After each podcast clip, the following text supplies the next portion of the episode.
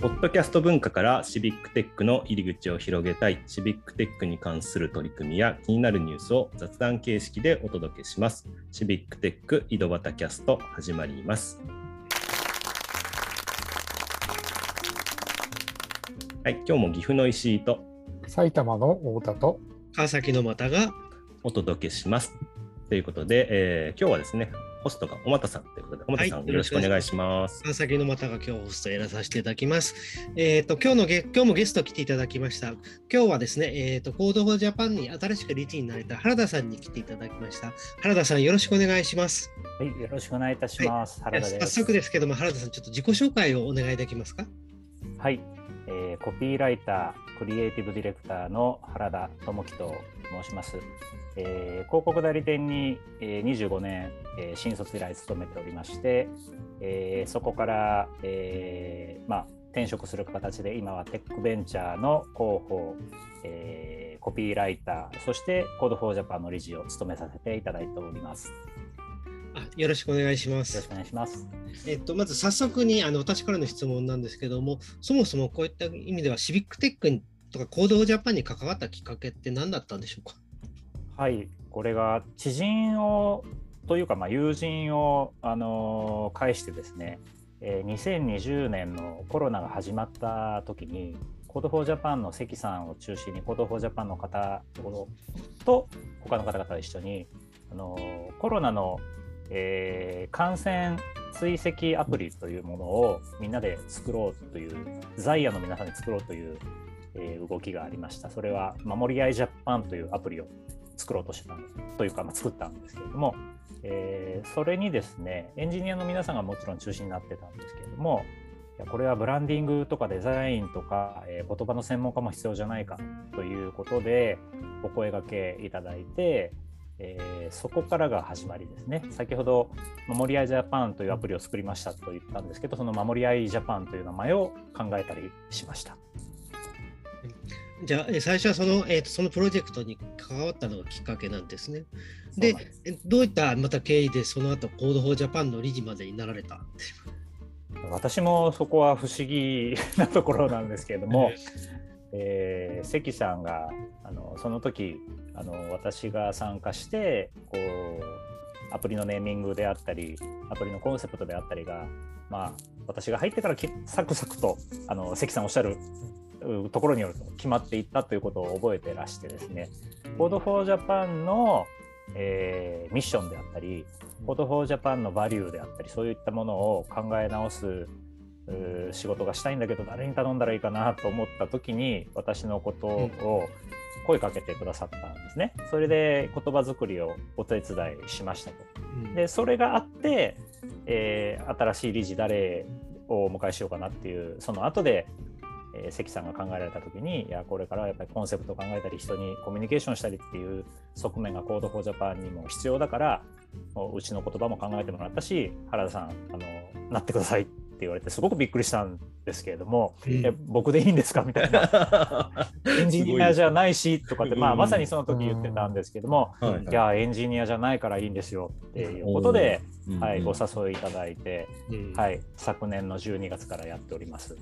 いやなんか思いをね言葉に形にするって私もすごく重要だなと思っててでもそれをなりわいにしてる人と確かに分野が全然違う。なんかどちらかというと原田さん広告業界というかね、ね、なんかその大衆に伝えるみたいな話。まさにそうです。ねまさにそうそういう感じだったと思うんですけどね。いやでも本当これからどんどんシビックテックって当たり前になっていくというか当たり前になっていくためにはね、うん、そういったところも本当重要なのかなと思って本当関わってもらえて嬉しいですよね。だからシビックテックも、まあまあ、次のステップに行っていってもっと一般の人にやっぱり知ってもらわなきゃいけないっていうところがあってこの間もあの学生にシビックテックとかオープンデータ知ってますかっていうこう学生に聞いたら誰一人も知らなかったっていう、やっぱりどうしてもあのあの自分の近くの人たちいると一般的になってるように思うんだけどややっぱりこう外から見ると全然やっぱり知れ渡ってないっていうところがあったりするのでそういった意味では今まさにそういった人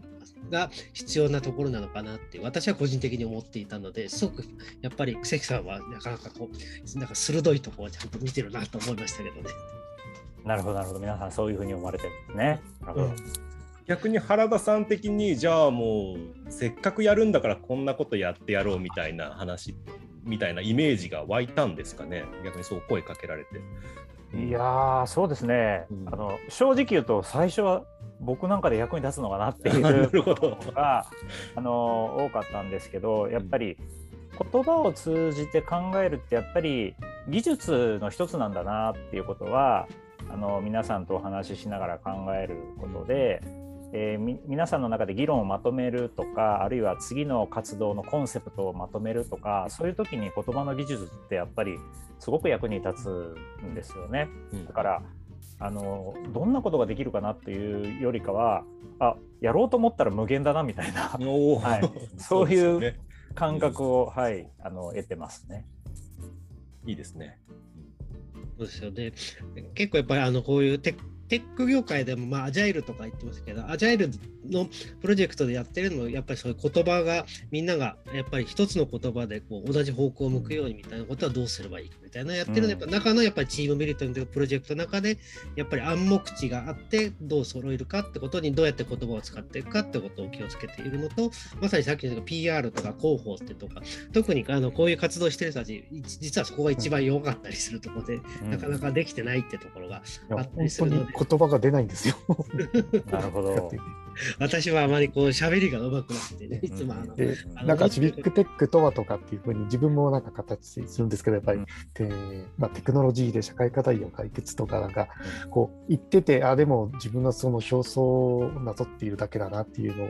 思いつつでもんあまりそこを向き合って自分の言葉にしていくことってできてないなっていうのを日々思いつつやってるんですありますよね。だからしゃ喋っていって、だんだんみんながあの心の扉が閉じていくっていうのもよく感じながら喋ってます。あとどんどん早口になっていっちゃうとああ、なんかあ興味なさそうだなみたいな感じを感じるようなことがよく多々あそうるんでです。よね。だから言葉を作る言葉を投げかけるっていう仕事って、うんあのコピーライターって一言素敵なことを書けるんじゃないかとか、みんなが思いもつかないことを書けるんじゃないかというイメージ、まあ、そういう側面当然あるんですけど、一番大事なのはその前にいらっしゃる皆さんがどういうことを考えてらっしゃるか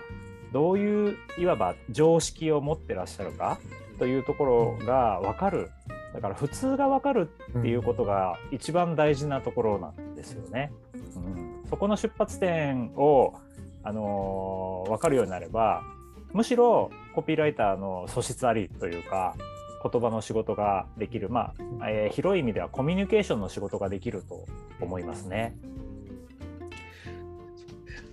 コミュニケーション昔からの苦手な本当に分野だなと思うんですけど、